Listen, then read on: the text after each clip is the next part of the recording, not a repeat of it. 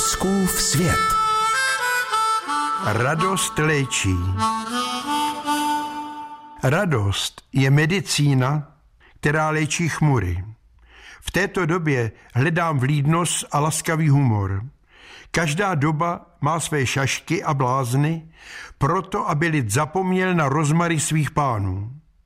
Dávat lidem radost uprostřed každé nejisté doby si zaslouží úctu. Vždy mne bavilo a těšilo svěřovat se lidem, dělit se s nimi o zázrak života. Sebe menší setkání s úsměvem mě dává zapomenout na ty, kteří otravují krátký život na zemi svojí arogancí.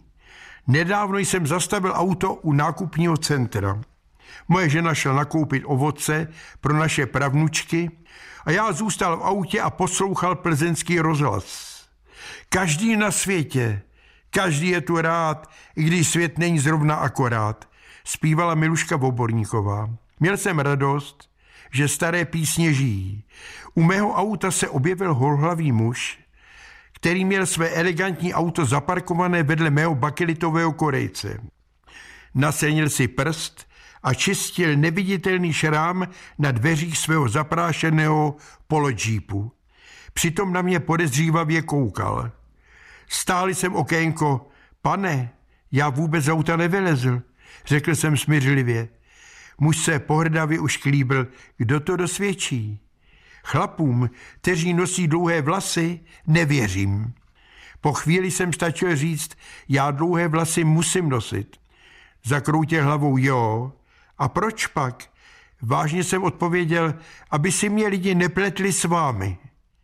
Muž strnul, vytáhl z kapsy mobil a fotografoval číslo mého auta. Ještě se uvidíme, sykl a smykem odjel. Na zemi zůstaly volební plakáty, které spadly ze střechy jeho auta. Na plakátu jsem četl nápis Žádný občan nám není lhostejný. Doma mne roztřásla zima. V noci mne strašil sen. Holohlavý muž trhal mé vlasy a křičel Poškrábal si mi lak. Po návratu domů jsem zavřel radiátor, oblékl si svetr, tepláky a zachumlal se do deky. Uspala mne slova mé ženy. Nechápu, jak ti může jeden blbec kazit náladu.